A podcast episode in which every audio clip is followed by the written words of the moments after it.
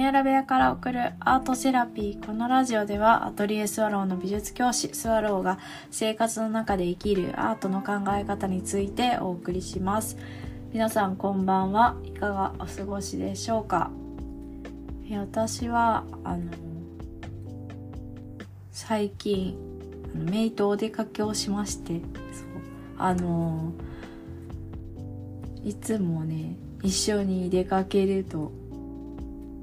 最近こんなことに興味があるとか、まあ、その時一緒に過ごした空間とか、うん、そういったことを話すんですけどメイはあの小学校2年生なんですがあのとてもこう一緒に話していて飽きないんですよ。でそれの理由っていうのがあるんですけどそこは透明かどうかっていうことであのその気持ちに偽りがないんですよね子供だから。そう。だから話していて心地がいいしでいいものにはすぐ飛びつくしそう。そういうのをすごくあの勉強になるなと思って。まあ気持ちに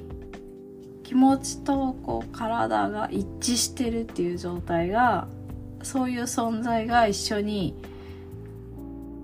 まあお出かけした時とかなんですけど一緒に入れるっていうことであそうそう私も本来こういう感じだったっていうのを思い出させてくれてすごくありがたい存在だなっていうふうに思うんです。うん、その素直さとか純粋さというのは、まあ、時にえーと、繊細に映ったりとかもろく見えたりもすることもあるんですけど、うん、実はその、えっ、ー、と透明さというのはなかなか大人になった時には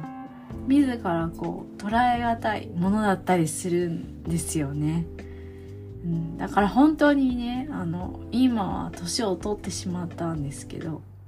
どこまでも近くその透明さに近づきたいなと思ってはいいます日々。そう。でえっ、と今日そういう透明かどうかっていうエピソードの一つにも生徒がテストがあって輝かしい功績という漢字をねあのテストで出たらしいんですけど輝かしいという前置きがあるならばその功績という字はまあその子自身は石だと思ったんですよね功績っていう。うん、でまあ、日本語って難しいですけど違うねもちろん意味もありますけど輝かしい功績って石の方があ私も普通にその方が綺麗だなって思ったし美しいなって思ったので、まあ、それに関してはその子の美し美しさ、まあ、美的センスとがまあ勝って結果的には答えは違っていたけれども輝かしい功績って言ってこう大人が聞いてもああわかるっていうところに、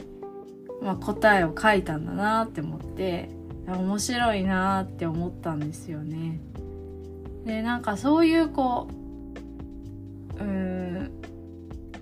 答えをこう凌駕するような発想に合うっていうのが本当に私好きででその可能性を、えっと、狭める狭めて現実を見るよりかはうん、ていうかその余地を残したまま現実を見れる大人になりたいというのがつくづく最近思います。はい、でもねあのそういう人になるためには実はこう日々のえーと、刺激を大きくするのではなくて日々の些細なことにも気づけるっていう自分になることが実はそれを積み重ねていった時にこう大きな